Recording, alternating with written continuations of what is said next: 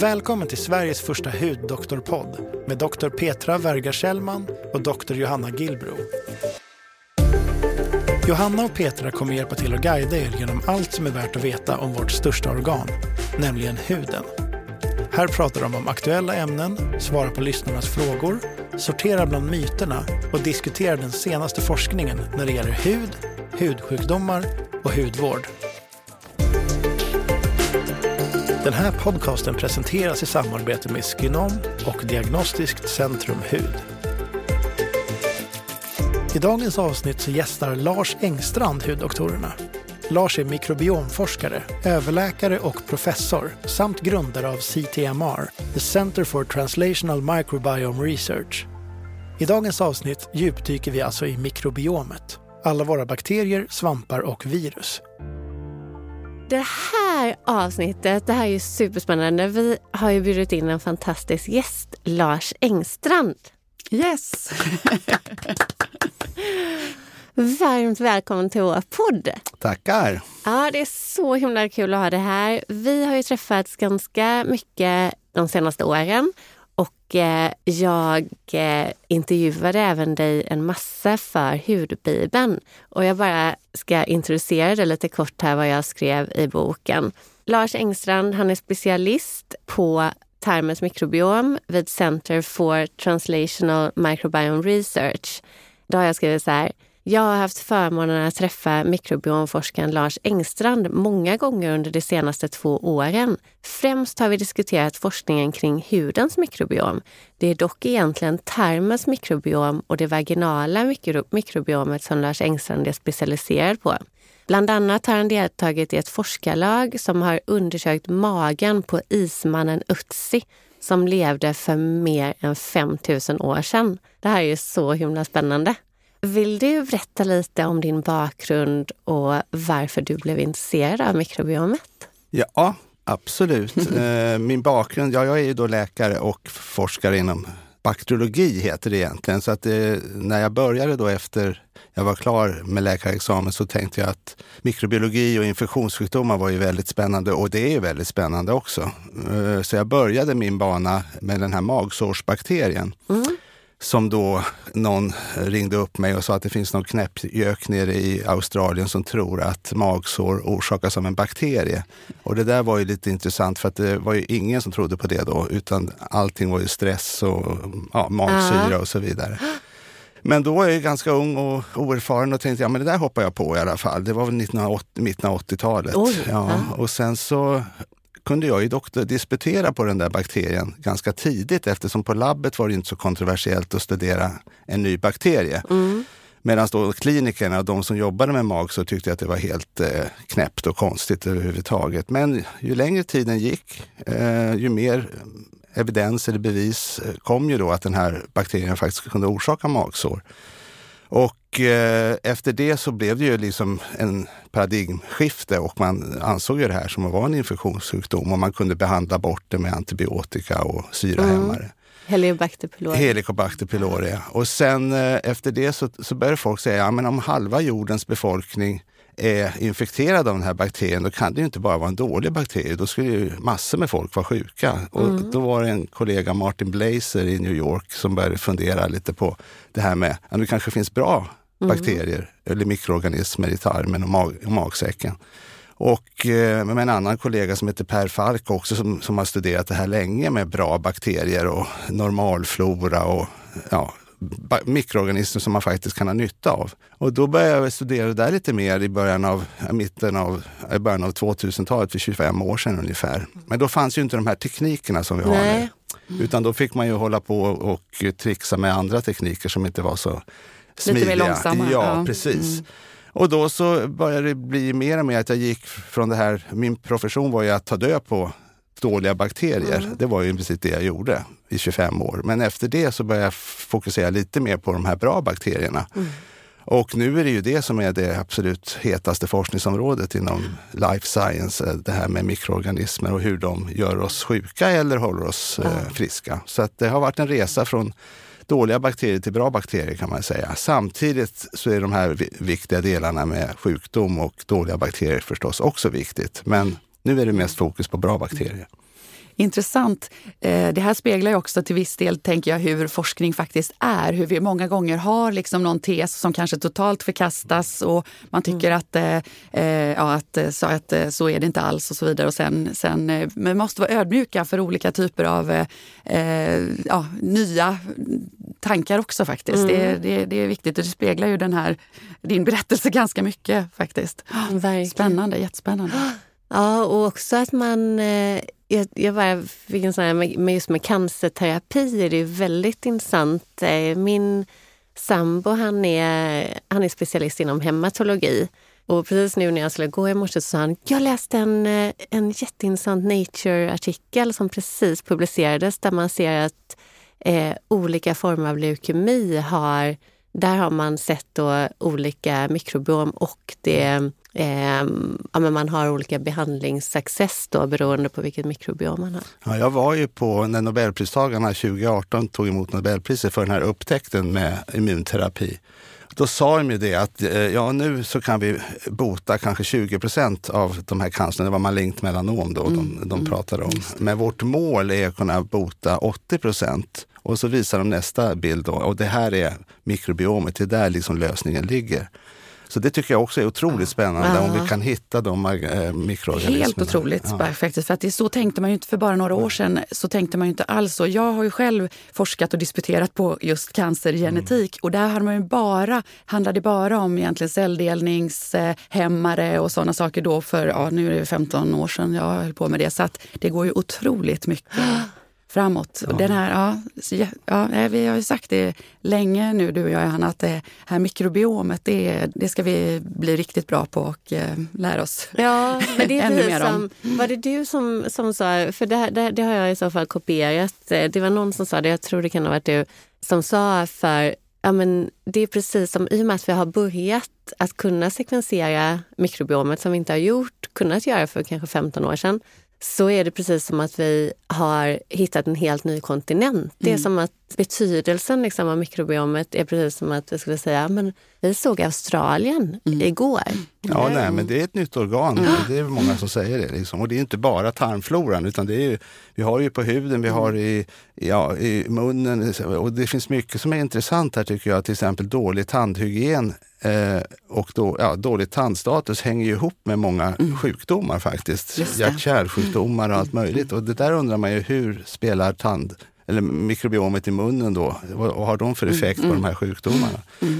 Så det jag tänker att man måste förklara just för, för också, jag säger gemene man, just att vårt mikrobiom, alltså våran hudflora eller tarmflora, alltså vårt liksom ekosystem som finns då på huden, att just att det här kommunicerar då med vårt liksom är, är medfödda immunförsvar också. Att, mm. att, och det är de liksom signaleringen och kopplingen och överföringen mellan som, som vi behöver bli bättre på att ja. förstå eh, vilka delar som är Ja, och jag tycker alltså miljömedvetande är jätteviktigt, men det är inte så många som har miljömedvetande Nej. med vår eh, mikromiljö så att Exakt. säga. Och det där är ju mm. någonting som jag tror folk kommer att bli mm. mer och mer medvetna om. Mm. Och i framtiden, när vi pratar om sån här precisionsmedicin, mm. där tror jag att mikrobiomet kommer att vara med som en parameter när man då tittar på varje individs behov eller eh, ja, vad han eller hon ska ha för till exempel behandling och vilka biverkningar man mm. får av viss behandling. Mm. Och där tar man ju nu blodprov och kanske lite andra prov. Men där kommer ju mikrobiomprovet att finnas med också. Det tror jag det tror jag också. Det tror jag också. Mm. Och hur är det, för du, ni har ju specialiserats i ditt team också på att titta på kejsarsnittfödda barn och huruvida det är en steril miljö i placentan eller inte.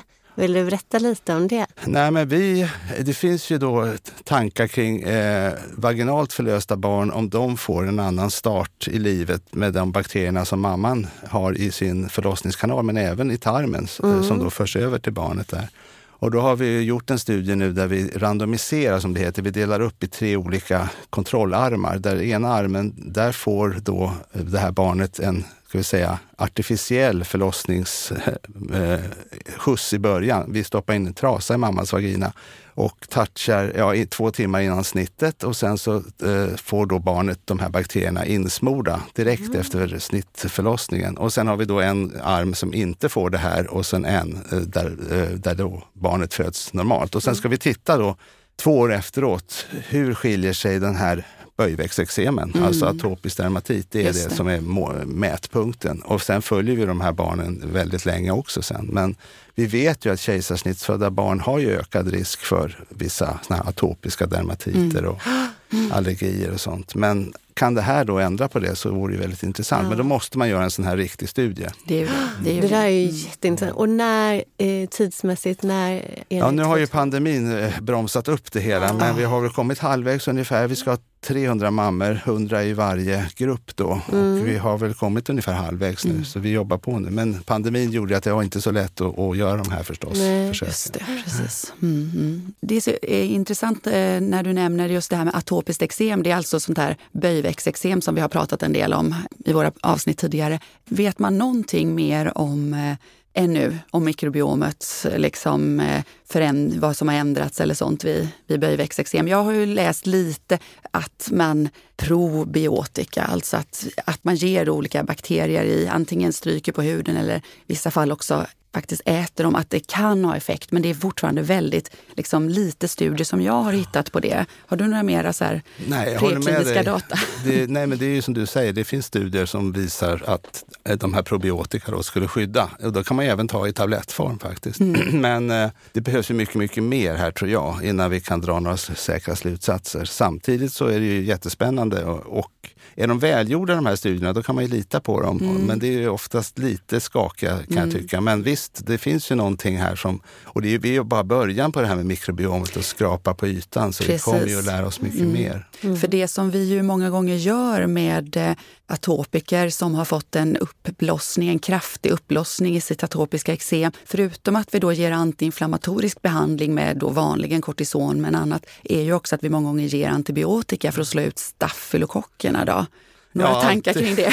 Ja, Gör vi rätt? Nej, men det är alltid det där, när du ger eh, antibiotika så tar du ju inte bara död på de bra bakterier, dåliga bakterierna utan då får ju eh, hela tarmfloran sig en smäll också. Mm. Samtidigt så brukar jag säga att antibiotika ska användas för att rädda livet. Det vill säga när man behöver antibiotika ska man ju självklart ta det. Mm. Så det får inte bli så att man blir eh, totalt emot antibiotika. Men man ska ju vara medveten om att onödig antibiotikaförskrivning eh, är ju inte så bra. Nej. Till exempel vid virusinfektioner. Nej. Sen kan jag ju säga att är det så att det är ett infekterat eksem, det är klart man måste behandla det på något mm. sätt. Och det är väl det som görs då. Det är ju lite svårt för det, ja, precis, det är ju infekterat, men det är ju egentligen infekterat med om man säger normalflora. Mm. Så att den på en frisk hud så skulle ju egentligen inte de här bakterierna, de finns ju oftast på en frisk hud, de skulle ju inte ställa till med så mycket. Men i den sjuka huden, då i atopiska huden, så retar de på något vänster. Så det är ju liksom, man, man, man känner ju lite, man, vi gör ju det för vi har inget annat att göra mm. i nuläget. Mm. Men man undrar ibland, fasiken är det här rätt? För, för efter ett tag, jag menar, ja, det är ju inte så att man botar ju inte eksemet utan man, men det här är ju en del av liksom mm. att behandla ner det. Så det är ju samma sak som man tittar på de här kroniska diarréerna med den här bakterien Clostridium difficile. Där har man ju tidigare behandlat med antibiotika och då blir de ju bra så småningom, men man slår ju ut hela tarmfloran mm, också. Mm. Men det nya och det bästa nu, det är att byta tarmflora. Yes. Och det är ju det som man skulle kunna tänka sig på huden också. Då, att man kanske tillför ja, den rätta. Det är dit jag vill komma. Ja, alltså det, här är det, så... ja, men det är det som, är, det, är det som är grejen. Och hoppas verkligen så att vi snabbt kan liksom lära oss mer om det här så att, mm. för, så att man kan ja, men så hjälpa mm. på ett, mm. mera, ett mer naturligt sätt ja. om jag säger så. Mm. mm. Och hur är det, för, för ni jobbar med, för det, vi kan ju bara berätta för lyssnarna vad en sån här fekal transplantation är då och också om man kan göra det på ett bättre sätt för fekal transplantation, en rent en bajstransplantation ja. helt enkelt. Ja. Mm. Nej, men de här patienterna som lider av kronisk diarré, de har ju allt att vinna på att bli bra så att säga. Mm. Och de har ju aldrig något problem att ta den här behandlingen eftersom det kommer att bota dem i mm. princip. Mm. Och det där har ju hållit på länge, men i väldigt liten skala. Men nu börjar ju fler och fler då bli medvetna om att det här är det sätt man ska behandla de här kroniska diarréerna som är orsakade av den här bakterien som jag mm. sa, Clostridium difficile. Och eh, det man gör då, man har ju då friska donatorer som det heter mm. eh, och de tar vi då och kontrollerar att de inte har några sjukdomsframkallande bakterier som mm. salmonella eller mm. ja, de här som man inte ska ha. Men när de då är friska, då är de då bra donatorer och då får de lämna bajs eller avföring. På en infektionsklinik till exempel. Vi gör ju bara analyserna av det, men de gör ju då själva insamlingen. Och sen så får man det där antingen via bakvägen, mm. att man eh, sprutar in eh, någon deciliter eller två av den I tarmen. Här, I tarmen ja. Men man kan också få det i kapselform, så man gör kapslar och sväljer och det är också ett sätt att få ner de här mm. bra bakterierna. Och de här kapslarna löser ju upp sig nere i tarmen, inte i magsäcken. Nej, så, det det kommer, ja. mm. så det är i princip som vilken För där vill vi inte helst. ha bakterier nej, nej. av den sorten. Så nej. det är det här som är så viktigt ja. också. Bakterierna måste vara på rätt plats. Precis. Exakt. Nej, men det här har ju blivit standardbehandling nu för många och eh, har ju räddat till och med liv många gånger. Mm. Och det här tror jag också att i framtiden, och det vi håller på med, det är att försöka undvika de här donatorerna framöver, utan ta en sån donator odla fram de här bra mm. bakterierna mm. och göra en mix av de absolut viktigaste och sen lägga dem i en kapsel. Exakt. Och då är det liksom en bakterieblandning man får istället. Mm. För man ska ju komma, komma ihåg att nu låter det ju väldigt, det låter ju väldigt äckligt att man pratar mm. om att man sväljer, för det gör man egentligen. Man sväljer ju frystorkat bajs ja. egentligen. Men det är ju det som probiotika, så all probiotika, alltså Lactobacillus reuteri eller olika mjölksyrebakterier, de är ju oftast eh, isolerade från avföring och sen har man då odlat upp dem. Men eh, de kommer från tarmen. Men vi kommer att försöka odla upp hela tarmfloran mm. Eh, med speciella tekniker som vi håller på att jobba med. Och då kan man ju då, för det första blir man av med alla mänskliga celler i den där donatorsdelen mm. och då, det är också säkrare så att säga. Men sen så kan det då vara trevligare att ta en probiotikamix. Mm. Så, så, så kommer det att bli mm. Framöver mm. tror jag. Så att, eh, men, men just den här kunskapen om att man kan byta tarmflora, den har ju funnits ganska långt tillbaks i tiden, mm. men det har inte varit etablerat. Men det var en publikation för ungefär 10-12 år sedan som visade klar skillnad på de som fick det här jämfört med de som fick bredspektrum antibiotika som faktiskt slog ut väldigt mycket mm. utöver den här bakterien. Men vad tycker du om, för jag, jag tänker det finns ju en studie för några år sedan som visade att man gjorde en sån här fekaltransplantation och det var nog eh, på grund av det här som du pratar om. Men då var den ena överviktig och man överförde övervikten till Ja, eh, precis. Det, det var också. intressant, för det var min fråga också. Ja, för eftersom det är kopplat så mycket till... Vår tarmflora anses vara kopplad till så mycket andra liksom mm. delar av vår kropp så finns det sådana som du nämner Johanna, eller andra typer av ja, ja. bieffekter. Precis, och det där är väl anekdoter i ett mm. fall. Eh, men det är klart, kan man hitta en smalflora då som gör folk eh, ja. smala, det vore ju intressant. Men där är vi inte än kan jag säga. Men visst, man har ju haft sådana rapporter att det fanns en smal, en överviktig givare som gav det till en smal mottagare och den personen blev då överviktig. Tror du på det eller vad tänker du om det? Alltså, det är väldigt svårt. Det var ju inte en studie med nej, sån här kontroll, nej. men, men alltså rent teoretiskt så finns det väl kanske sådana som säger att vissa bakterier är bättre på att ta upp näringsämnen i maten mm. och då blir ju den kroppen mm. överviktig lättare mm. kanske. Mm. Men så det, det kan där... finnas, liksom, det är inte bara... Nej, nej det tror jag nog att det kan nej. finnas. Och det finns ju, I musexperiment så ja. kan man ju styra vikten med, med tarmfloran. Mm. Och även personligheten. Ja. det var det.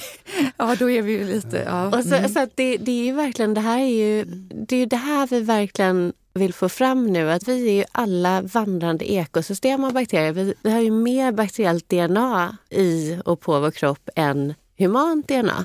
Ja, vi är bara en halv procent människa. Om man tittar på generna så är ju det mesta mikrobiellt. Resten är ju vi då, men det är ganska mycket. Och så vet vi ingenting nästan Nej. om, om, Nej, om de här mm. hela universum av bakterier som vi lever tillsammans med eller består av. Ja. Och nu pratar vi ofta bakterier, men det är också annat. Det är ju virus, bakterier, svampar mm. och Sant. parasiter. Men mikrobiomet är ju allt det här. Mm. Ja, det är sant. Just det. Och hur är det just med, med svamparna? För det, det har ju varit lite svårt att analysera. Är det mm. fortfarande jag håller med. Det är liksom en under, ännu mer eh, alltså underforskat område, just det här med svamp. Och, och det, det, där tror jag också kommer att bli mycket mer eh, intressant framöver, hur, hur mycket svamparna spelar roll här. Mm. Och eh, jag menar, det här med immunförsvaret, triggar de vissa eh, T-celler eller celler i immunförsvaret eller kan de lugna ner inflammationen? Ja. Så att det, det finns jättemycket. Det har varit svårt med svamparna för de är så svåra att bryta sönder skalet på så vi kan komma åt arvsmassan. Men det börjar vi lära oss mer och mer nu faktiskt. Men det har varit mm. sånt som man har missat tills bara för något år sedan. Mm. Ja. Det finns ju en del eh, diskussioner när det gäller akne och svamp. Man har lite populistiskt ibland pratat om svampakne och vi har väl tyckt kanske från vårt håll att lite, ja, så var det. Men där finns ju också lite mm. studier idag på att, eh, att vissa typer av då våra gästsvampar, malacessia och sånt där, hos en del individer kan eh, dra igång, mm. kan alltså signalera till immunförsvaret att, att skapa inflammation. Så att eh, en del jäkligt envisa aknepatienter har liksom fått hjälp av eh, svampbehandling helt enkelt. Mm. Så att eh, det finns ju mer än vad vi vet och tror många gånger. Och där ser man ju också vid antibiotika, jag menar, en, den vanligaste biverkningen vid en, en oral antibiotikakur är ju faktiskt en hudsvampinfektion. Mm, mm. Så det... Mm. Ja, men det är väl balans där igen. Mm, alltså den här mm. som du säger, ekosystemet som mm. måste vara i balans. Och rubbar du någon del så tar något annat mm. över. Och eh, jag menar, i underlivet är det ju samma sak. Om, om du tar bort bakterierna så blir det svampproblem istället. Och där jobbar ju ni med, också med utveckling av eh, den vaginala floran. Vill du berätta lite om det? Nej, men vi, alltså bakteriell vaginos som det heter, mm. ja, flytningar är ju jätteproblem för många unga tjejer också. Jag menar relationer och allting, så det är inget problem som man bara ska rycka på axlarna åt och de mm. lider ju väldigt mycket av det där. Och det är ett underutforskat område också. Och det är klart att vi ser ju det att det här ekosystemet varierar ju väldigt mycket i den regionen under till exempel en menstruationscykel. Mm. Och det finns vissa kvinnor som har väldigt stabilt med sådana här laktobaciller som dominerar och mm. de har ju inga problem heller. Sen de som inte har det och har de här dåliga bakterierna, de har ju mycket problem med, med flytningar och sånt. Och sen är det inte så enkelt heller att man bara kan ta ett test och säga att den här är en rubbad flora, utan symptomen är ju också viktiga att ta med här. Mm. Men det här är ett område som vi tycker är väldigt viktigt och vi tror också att det kan hänga ihop med till exempel vissa eh, graviditetsproblem problem som till exempel för tidig förlossning och sådana saker. Så det finns sådana studier som talar för att en, en rubbad eh, vaginalflora är någonting kanske som man ska återställa. Mm. Och det är också sånt som, inte, som är underforskat mm, idag. Mm, mm. Kvinnohälsa överhuvudtaget när det gäller den här biten. Jag tänkte säga det, men jag tänkte jag låter så bitter då. Så nej, det var bra att du sa det. Ja, nej, men det, och som ja. sagt, där har vi också gjort jättestora studier med 5000 gravida kvinnor som vi har följt under hela förlossningen och tagit prover från vagina och tarmen och saliv också. Och där vi nu ska titta på, finns det något samband här mellan vissa av de här graviditetskomplikationerna? Oj. Så det finns mycket att göra där med. Ja, mm. verkligen. Någonting som vi har pratat mycket om eh, de senaste åren, eh, du och jag Lars, det handlar ju om framtiden. För nu till exempel, så det finns ju vissa företag som faktiskt säljer probiotika för hud, för hudvård. Alltså man har en, en oljelösning eller någonting med probiotika. Och det här är ju mjölksyrabakterier, laktobaciller. Och laktobaciller är ju någonting som vi främst har i tarmen och i, vårt, eh, i den vaginala regionen. Men inte så mycket på huden. Och då har vi pratat om, det skulle ju vara betydligt mycket mer intressantare att ha bakterier som faktiskt växer på huden.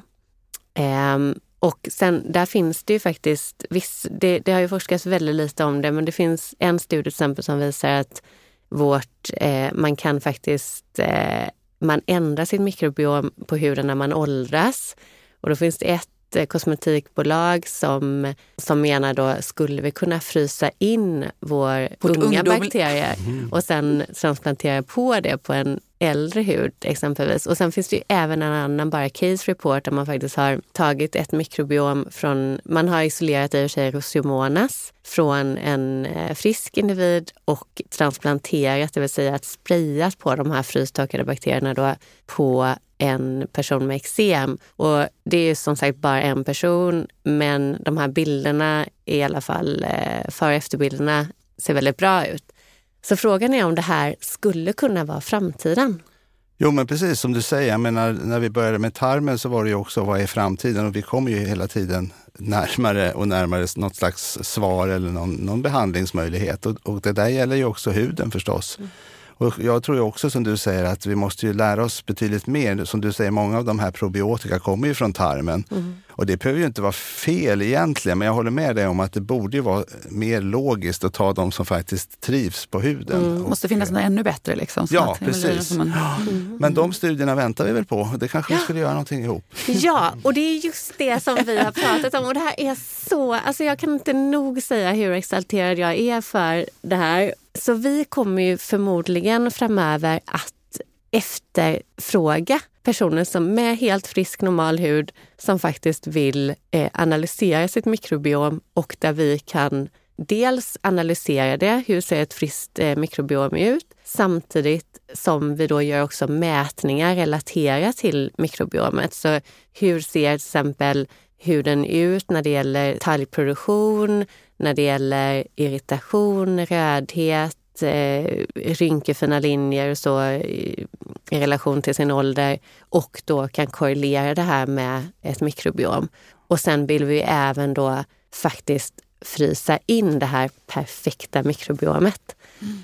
Det låter som science fiction, men jag Mm. tror faktiskt att det, finns väldigt mycket spännande vi kan göra här. Mm. Och vi har ju inte de här instrumenten att mäta hudrynkor eh, och sånt, utan vi kan ju titta på mikrobiomet. Men kan man kombinera det med eran kompetens så är det ju jättes, jättespännande. Och ni kan ju också mäta då, vad- hoppas jag, outcome eller vad händer om man ändrar någonting. Ja, Ja, nej men absolut. Och det här med att frysa in och spara för framtiden, det, ju, det låter ju lite skumt. Men Ja. alltså, det, det är någonting som folk också håller på att titta på. Till exempel, kan vi frysa in vår tarmflora innan en stor operation med massor med antibiotika och allting och sen ge tillbaka Ah. samma, ungefär som en blodtransfusion med sitt eget blod. Ah, Så kan man det, göra det, ju, med, det låter ju väldigt Ja. eh, smart faktiskt. Jo, då kanske man kan återställa det snabbare med Ja, sina egna bra bakterier. Ja. Och göra något liknande på huden, det, det är ju inte alls det är likadant. eh, Jag tänker på att man fryser in ägg eller fryser Ja, ja, in precis. eh, befruktade ägg Mm. för Jo, framtiden. visst. det ju, Ja. Sen vet jag inte vem, vem som skulle göra det, men det är klart, Nej. har du en dotter då kanske som är eh, och sen en mamma så skulle man kunna titta om det finns några likheter mellan de eh, Mm. hudflororna. Det- Sånt där vore ju också spännande Ja. att se. Är, ärver man sin, Ja. sin hudflora från, från mamman eller pappan? Det, det där är jättespännande. Ja. Och det, det, det är så otroligt spännande att vi faktiskt inte vet så mycket om huden. Så det här vill man, jag tänker också personer som vill, vill doktorera eller, eller göra exjobb och allt sånt där. Det här är ju verkligen ett, ett sånt otroligt Framtids- intressant område som man inte vet så mycket om. Nej, och sen när man gör sån här hudanalys då, för det, det gör man ju ibland och då kanske man också ska lägga till hur ser Ja. min hudflora ut. Liksom. Eh, Och det där är vi ju bara i början av än, Ja, det är ju det. definitivt. Ja. Vi måste liksom veta, jag tänker så här, vad är den normala Ja. Vi vet ju vissa egenskaper, vi vill ha en diversity, alltså vi vill ha många olika sorters bakterier. Så, så långt har jag förstått i alla Ja. fall. Men sen också, jag menar, ja, men vad är den eh, optimala eh, sammansättningen? Men sen måste det ju, tänker jag, då ändå vara Alltså kanske, det kanske inte bara finns en sort. För att vi är ju också sen, det ska ju samspela med vårt om man säger precis. immunförsvar och våra andra egenskaper. Och där tänker jag att det kommer säkert att finnas ett... ett eh, ja, det kan, kan vara svårt att hitta det, det ideala, för det finns många andra faktorer som spelar in. Men en, en, liksom, en, någon form av typ i alla fall, Ja. som åt det, åt det ideala hållet. Men när man tittar på tarmflora till exempel, då har du ju din egen tarmflora. Det är det som gör dig unik. Och den varierar ju lite, men inte så mycket som mellan individer. Och det är antagligen samma sak på huden. Att du har en individuell hudflora som du kanske kan variera eller förstöra med eh, vissa produkter eller något sånt. Men den är ganska unik för dig. Och det där är också någonting som vi måste titta mer på. Och även titta på hur ser det ut över tiden som du sa förut. För om du tar ett skott så att säga så behöver kanske inte det vara exakt likadant. Och sen är det ju olika delar på hudkostymen, ser också olika ut. Ja, ja visst. Så det är också någonting man måste ta med om. Mm. Så huden är ju egentligen det mest komplicerade organet verkligen. att studera tycker Ja. jag. För även om man säger att huden är ett organ, så precis som du säger, så ser det ju väldigt olika ut från ställe till ställe. Allt från sammansättning, tjocklek, Ja. eh, fukt, inte fukt, alltså olika så. så Exakt. att, eh, den Och är- här har man ju, man har ju pratat om att man bor sambo eller alltså att man flyttar ihop med någon, att man får mer och mer likt mikrobiom då med den här personen. Men nu visade det sig faktiskt att det är just så under fötterna, där, att man har gått Mhm. eh, på samma ytor. Så, så det är inte överallt på hudmikrobiomer som man får liknande utan det, det är främst Nej. under fötterna. Då. Vad kommer det sig? Just fötterna? Det tycker Att jag man ändå, går ja. barfota. Jo. Men, men om man kramas mycket så Ja, jag tänkte man, det. Ja, Det var Så så. gör en sån studie då. ja, ja, vi får faktiskt göra det. Precis. Men det är intressant också det här hur man väljer sin partner. Hur man då, eh, om det är eh, den bakteriefloran som ger en viss doft så att Ja. säga, som man då attraheras av. Det där tycker jag är spännande. Det tror jag säger. Ja. Ja, jag, tror, jag tror verkligen det. Ja. Det här med genetiken är ju väldigt intressant. Men sen eh, har man ju också sett, eh, och det är ju frågan om om det är genetik i olika etniska populationer, att man ser ett annorlunda mikrobiom. Eller om det just är på grund av annorlunda luftfuktighet. Man, jag eh, har pratat om en studie som man har gjort, jämfört amerikanska kvinnor som är mycket i kontakt med sterila, torra ytor, mycket befinner sig i en air-conditioned eh, miljö och jämfört dem med kvinnor i Tanzania som är mycket mer i kontakt med mark och vatten. Och man ser ju ett helt annat hudmikrobiom. Så de amerikanska kvinnorna har mycket mer streptokocker till exempel på huden eh, och stafylokocker jämfört då med de här kvinnorna från Tanzania som har mer jordbakterier. Vi pratade om det för några år sedan, den här studien som har gjorts där man tittar på eh, hästar som rullar sig i jord och där har sett att det bryter ner svett och, och sådär och fungerar antiinflammatoriskt. Nej, men det beror nog, det är ju samma sak med tarmfloran eh, beroende på vilken miljö du lever i Mm. och dieten är också viktig där. Så att jag menar, det stämmer ju säkert att det är olika. Och det ser vi också på kejsarsnittsfödda barn. De har ju mer av liksom bakterierna i rummet eller pappans hudbakterier jämfört med de som föds vaginalt. Så det är ju klart att den miljö du vistas i påverkar nog det här Mm. också. Och, men sen vet jag inte, genetiken har nog också en roll, men jag tror inte den har lika stor roll som, som miljön faktiskt. Nej. Och vad ska man äta då för att få ett eh, perfekt mikrobiom? Ja du, eh, tänker du på huden eller tänker Nej, du nu i tänker jag magen? på termer. Ja. Nej, det finns ju mycket spekulationer Mm. och förslag där och antiinflammatorisk kost och allt vad det är. Jag, jag tror ju inte att det finns någon ideal. Det vissa saker, alltså grönt och den här medelhavsdieten som folk pratar om, den har de ju visat är bra Mm. eh, på alla möjliga sätt. Men alltså, jag tror man ska vara ganska normal i sitt ätande och inte vara fundamentalist. Mm. Det låter bra, det tror Det faktiskt jag med. Det... Det tror jag också. Broccoli gillar jag, det, det tror jag är bra. Jaha, okej. Gurkmeja då som alla Ja, gödslar med. Ja, precis. Nej, men allt sånt där, man kan inte säga att Nej. det är dåligt. Nej, Bara, om det precis. funkar för den individen så är det ju Ja, så. Men visst finns det mycket som är Ja. Inte bevisat så att säga. Mm. Det låter skönt att höra för det är ungefär så som jag brukar, eller som vi brukar tänka också på något sätt. Att Ja. det, ja, ja, visst, tycker du att det funkar så ät det, det är säkert inte skadligt. Men vi kan inte rekommendera det för att det finns inget liksom, vetenskap som säger att det verkligen har effekt. Så här. Just de här frågorna får jag ju också mm, jätteofta från patienter. Att ja, men okej, de här olika sjukdomarna, ja, men kan jag göra någonting själv? Kan jag eh, äta någonting? Nej, inte vad vi vet. Ät, men så här, det här vanliga, lev, lev så hälsosamt. Jag menar lagom motion, sov bra, liksom stressa inte för mycket, ät normalt. Så här, ja. Ja, nej, men jag tror det, Det är också. ungefär där man landar och det låter ju så osexigt. Liksom. Det är som att folk vill ha någonting mer. Och ibland får man ju också frågan, vi har ju alla varit i på TV4 och Malou och så här, så kan man inte komma med någonting mera liksom, eh, exciting? Liksom. Men det, det är just där finns Då ju inte riktigt någonting. För länge sedan. Ja, men lite så, exakt. Då är det ju inte något vi hade, hade suttit och liksom, eh, vänt och vridit på. Är det så starka samband så är de ju väldigt ofta lätta att bevisa. Så att, eh, Ja, men det var ju som magsårsbakterien. När man Ja. såg att den fanns så var det liksom hur hög eh, liksom associationer, alltså styrka i den här statistikberäkningen som helst. Och då var det ju inget snack. Då behövde du inte så många heller. Men det här med diet är ju så extremt stort, så- stora be, befolkningsgrupper som behövs för att kunna säga att det här är det som är bättre än det andra. Precis. Och antagligen är det så att den påverkan då är ganska på något sätt ändå relativt marginell. Liksom, Ja. Mm. För annars hade den varit lätt att bevisa. Vi kan inte säga att det inte påverkar alls. Men, men det är väldigt mycket kanske jobb för att det liksom, väldigt mycket kanske restriktioner och sånt man får hålla på med för att få pytte, pytte, pytte lite gain liksom på något sätt. Så Men det sen där- finns det ju vissa, alltså vissa såna här extremdieter vid till exempel inflammatorisk tarmsjukdom har ju visat sig kunna funka då. Alltså att man har en diet där man verkligen tar bort allt rött kött och alltihopa, bara nästan sån här flytande kost ah. på de här barnen. Ah.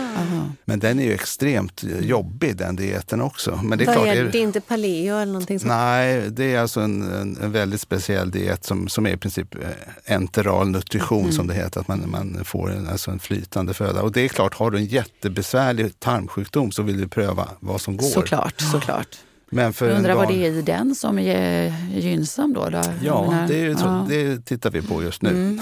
ja, och vad tror du om, eh, jag tänker så här, bröstmjölksersättning och så? För där, där forskar man ju väldigt mycket. Nestlé bland annat har ju en jätteforskargrupp på det här där man tittar just på om man ska tillsätta probiotika och prebiotika i den här ersättningen. Mm. För det kan vi prata lite, du kan, mm. kan berätta lite om, tänker jag, Eh, för det är så bebisen faktiskt koloniseras eh, med sin första tarmflora, mm. också genom bröstmjölk. Ja, och även via förlossningskanalen, mm. även mammans tarmflora. När man kommer ut så får man en liten skvätt av mm. tarmbakterierna också, mm. så säga, om man föds den mm. vägen. Absolut, men alltså jag är ingen expert på just eh, bröstmjölksersättning kan jag säga. Jag har inte forskat på det alls. Nej. Men visst, det där är ett område som många är jätteintresserade av. Mm. Och där kan man nog också tänka sig att man hittar eh, intressanta, men där måste man också vara väldigt försiktig tror jag. Precis vad jag tänkte säga. Jag tänker lite grann, vad har vi för liksom, ekonomiska intressen i mm. att eh, rekommendera eller inte rekommendera bröst, bröstmjölksersättning till ett helt nat, hela... Ja, alltså I Sverige ammar ju nästan alla sina mm. barn, mm. men i andra länder är det ju inte så. Då, där måste man vara väldigt försiktig innan man går ut och säger att det här kan ersätta hur lätt som helst. Så var det ju förut i Sverige också. Men jag tror att bröstmjölk är ju det som naturliga. Ja, för där finns det ju både pro och prebiotika. Ja, precis. Ja, precis. Mm. Och ja. läckande tarm då? För det är ju väldigt många som... Eh, det har ju blivit liksom en populärvetenskaplig term nästan, det här med läckande tarm. Läckegatt. Ja. ja, just det. Vet du... Eh, vad tänker Va, du om det? Ja, vad tänker du ja, om det? Nej, men det är vissa bakterier då som man har sett, sådana här smörsyreproducerande, korta fettsyreproducerande bakterier som då finns mer av i frisk tarm så att säga och de saknas ju då när man har inflammation och, och det här med att då de här cell, cellerna som håller tajt ihop, de kommer isär eh, och då läcker det in ämnen som inte ska vara på den platsen så att säga. Och det, de här äh, smörsyreproducerande bakterierna, de håller ihop de här cellerna bättre. Så att de är liksom mm. tight junction som det heter. Att det släpper inte igenom så mycket då. Och det där är väl någonting man har tittat på också. Man kan ju mäta det här med läckande tarm också med olika tekniker som man ser. Liksom. Men eh, där är det också väldigt mycket som är, ja, det måste liksom studeras mer tycker jag. Och som sagt, det är inte så enkelt att det är fem bakterier som fixar det där, utan det är ju liksom ett ett ekosystem. Mm. Men det här med läckande tarm, det är någonting man pratar väldigt mycket om, att man släpper in då produkter i blodbanan. I blodbanan, ja, det är det man menar då? Alltså, men det är inte bakterier utan det handlar mer om... Det kan vara eh, såna här small molecules, alltså små molekyler som de här, eller ämnen som de här bakterierna faktiskt producerar. de kan komma ut i blodbanan mm, och det kanske mm. inte behövs vara en läckande tarm för det heller. Utan de här bakteriernas produkter, så att mm. säga, de kan man ju mäta i mm. blodet också. Mm. Och det kan man alltså? Ja, det kan man mm. göra. Med men, men, frågan är om de har någon liksom klinisk relevans eller sånt, det vet man kanske inte Nej, men det här med gut-brain access ja. och mag-tarmen och hjärnan, det här mm. att vissa produkter då skulle kunna göra oss mer deprimerade mm. eller glada och, det, och att det skulle då komma från de här bakterierna som producerar de här ämnena. det är ju teorier ja, som sagt, ja, men de är inte riktigt de är inte riktigt eh, bekräftade men Nej. de är inte helt ute Nej, det är jättespännande ja. och som sagt vissa mm. epilepsibehandlingar tittar man ju om man med mat och vid sån här ketogen kost mm. kan liksom styra tarmfloran att producera ämnen som gör att man minskar de problemen. Och även barn med autism har man ju studerat om man kan göra någonting med de här tarmfloretransplantationerna. Mm. Men jag tycker att som forskare är det lite för tidigt att säga att man kan bota vissa sjukdomar med det här. Utan det behövs mycket mer forskning. Mm. Och man måste vara ödmjuk över att det är inte så enkelt att det är några bakterier som fixar allting. Nej, nej. Men, men det, det är väldigt intressant det här med liksom, vågspelet, eller med balansen. Att, att, ja, men det finns ju till exempel en studie, tänker jag, inom hud som visar att eh, S. epidermidis, alltså ja, en, en bakterie som man har väldigt mycket av i huden faktiskt kan skydda mot tidigt stad av hudcancer. Det här, det här är bara en studie som är ganska liten, men jag tänker just det här med att eh, vi kommer ju lära oss betydligt mycket mer om skyddande bakterier. För vi, har ju, vi kan ju prata lite om det att jag menar, det är från tidigt 1900-tal när vi fick antibiotika och penicillin så har vi ju velat utrota alla bakterier. Det, alltså bakterier har ju varit någonting negativt. Vi är ju så indoktrinerade med det. Och att vi faktiskt befinner oss i ett paradigmskifte. Det vet jag att vi pratade om för några år sedan också, det här med fagterapi. Att eh, här, speciellt i Ryssland och östas, eh, andra länder i den regionen, så har man ju faktiskt använt fagterapi under ganska lång tid. Vad tycker du om just fagterapin? Jo, men det har ju visat sig att i vissa såna här fall studier också att man kan ta, men då måste du ta ut Berätta vad fagterapi är kanske, för ja. jag tror att inte alla är så bekanta med Nej. det. Nej, men det är ett litet virus då som ger sig på bakterien och tar död på den och den är väldigt så här målinriktad, så det är som en målsökande robot att den ger sig på just den bakterien. Och då måste du ju göra såna här viruspartiklar eh, och sen ska du då tillsätta dem som ska gå mot just den bakterien. Och inte någonting annat? Nej, och det där är ju intressant. För jag menar, det är klart, har du en blodförgiftning och du håller på att dö av det, kan du odla fram den stafylokocken då eller så vidare och sen göra de här virusarna och ge det till patienten. Då har man ju visat att man har kunnat bota enskilda på det sättet. Och som du säger, i öster, eh, ja, i vissa öst europeiska länder och mm. även Ryssland så har man jobbat med det här länge. Mm. Och det finns ju sådana fagfabriker där. Mm. Eh, och det finns ju sådana eh, tecken på att man skulle kunna göra det här.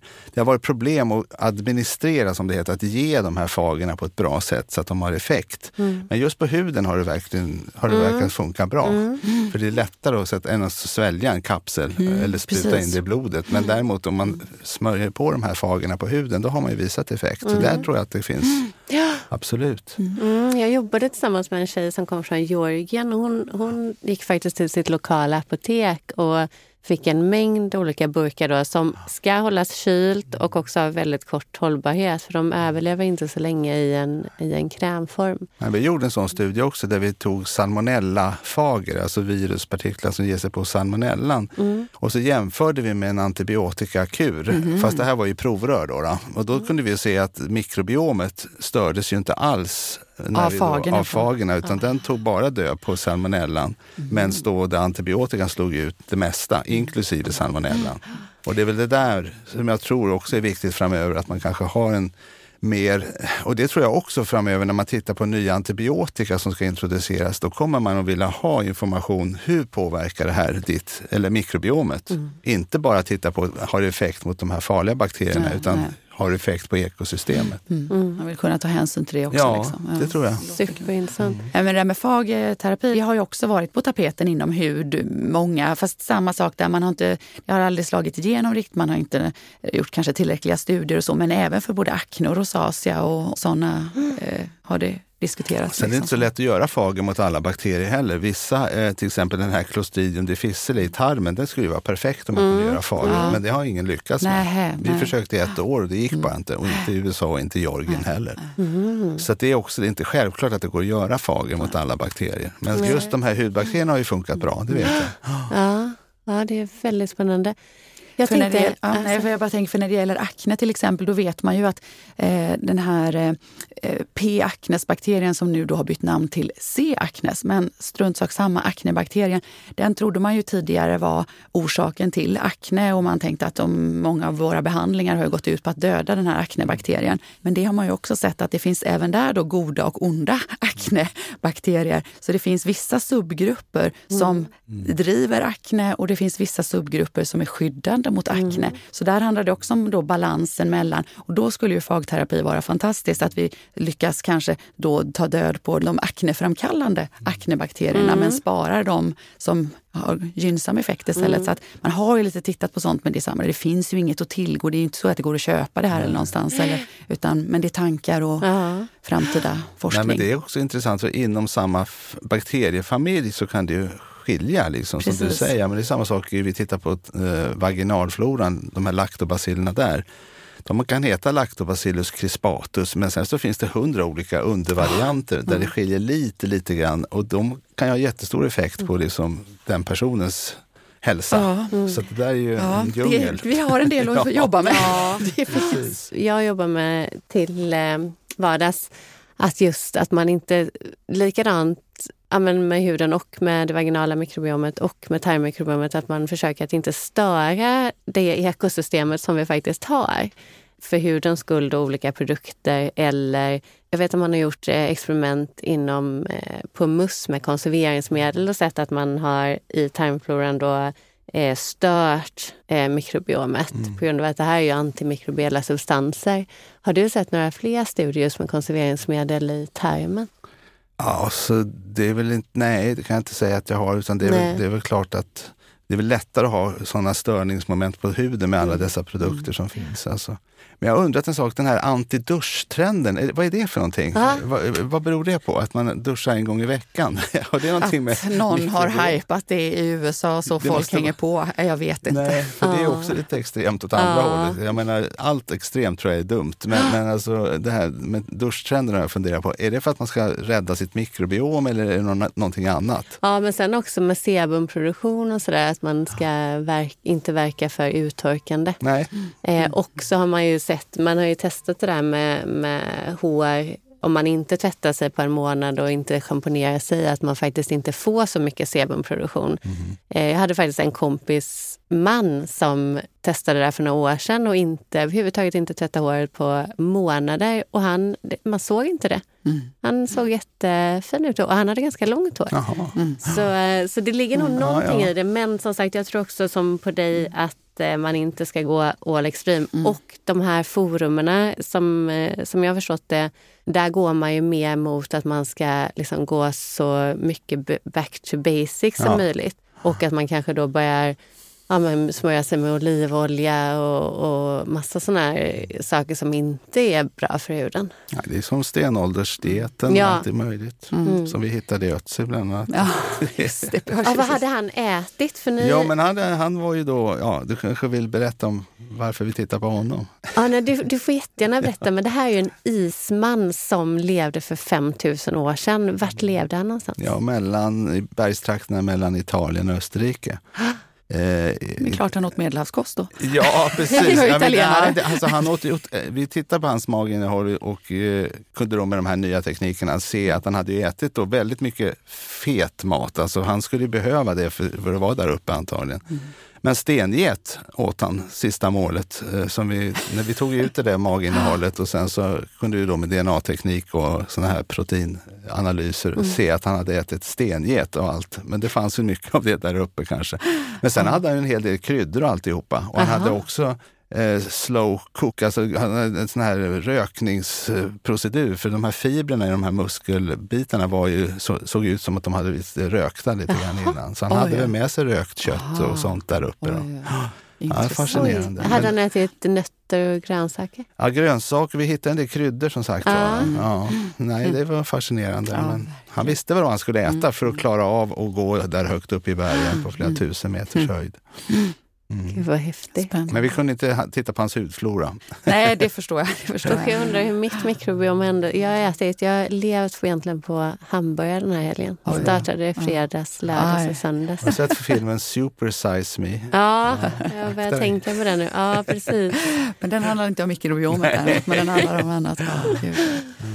Men Lars, vi, vi är verkligen så eh, glada att eh, du är här, för du har ju väldigt många strängar på din lyra. Ni har ju med ditt team faktiskt lyckats, eller ja, analyserat så mycket som 70 procent av alla svenska covid-prover. Vill du berätta lite om hur ni faktiskt lyckades att, eh, att hjälpa eh, Folkhälsomyndigheten är det väl? Då?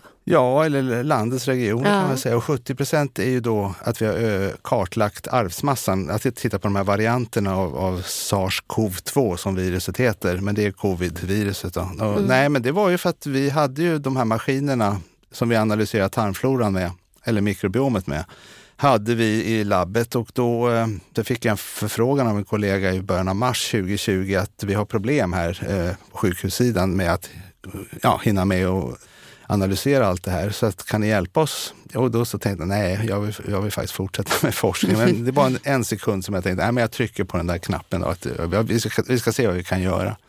Och sen bara exploderade ju allting. Vi fick ju massor med pengar från Wallenbergstiftelsen och sen kunde vi dra igång det här med nya maskiner och flög in jättemycket maskiner från från Kina då, där vi hade de här robotarna. Eh, och sen så var vi igång och kunde testa väldigt, väldigt snabbt. Eh, Ja, 5-6 tusen prover om dagen i mars-april 2020.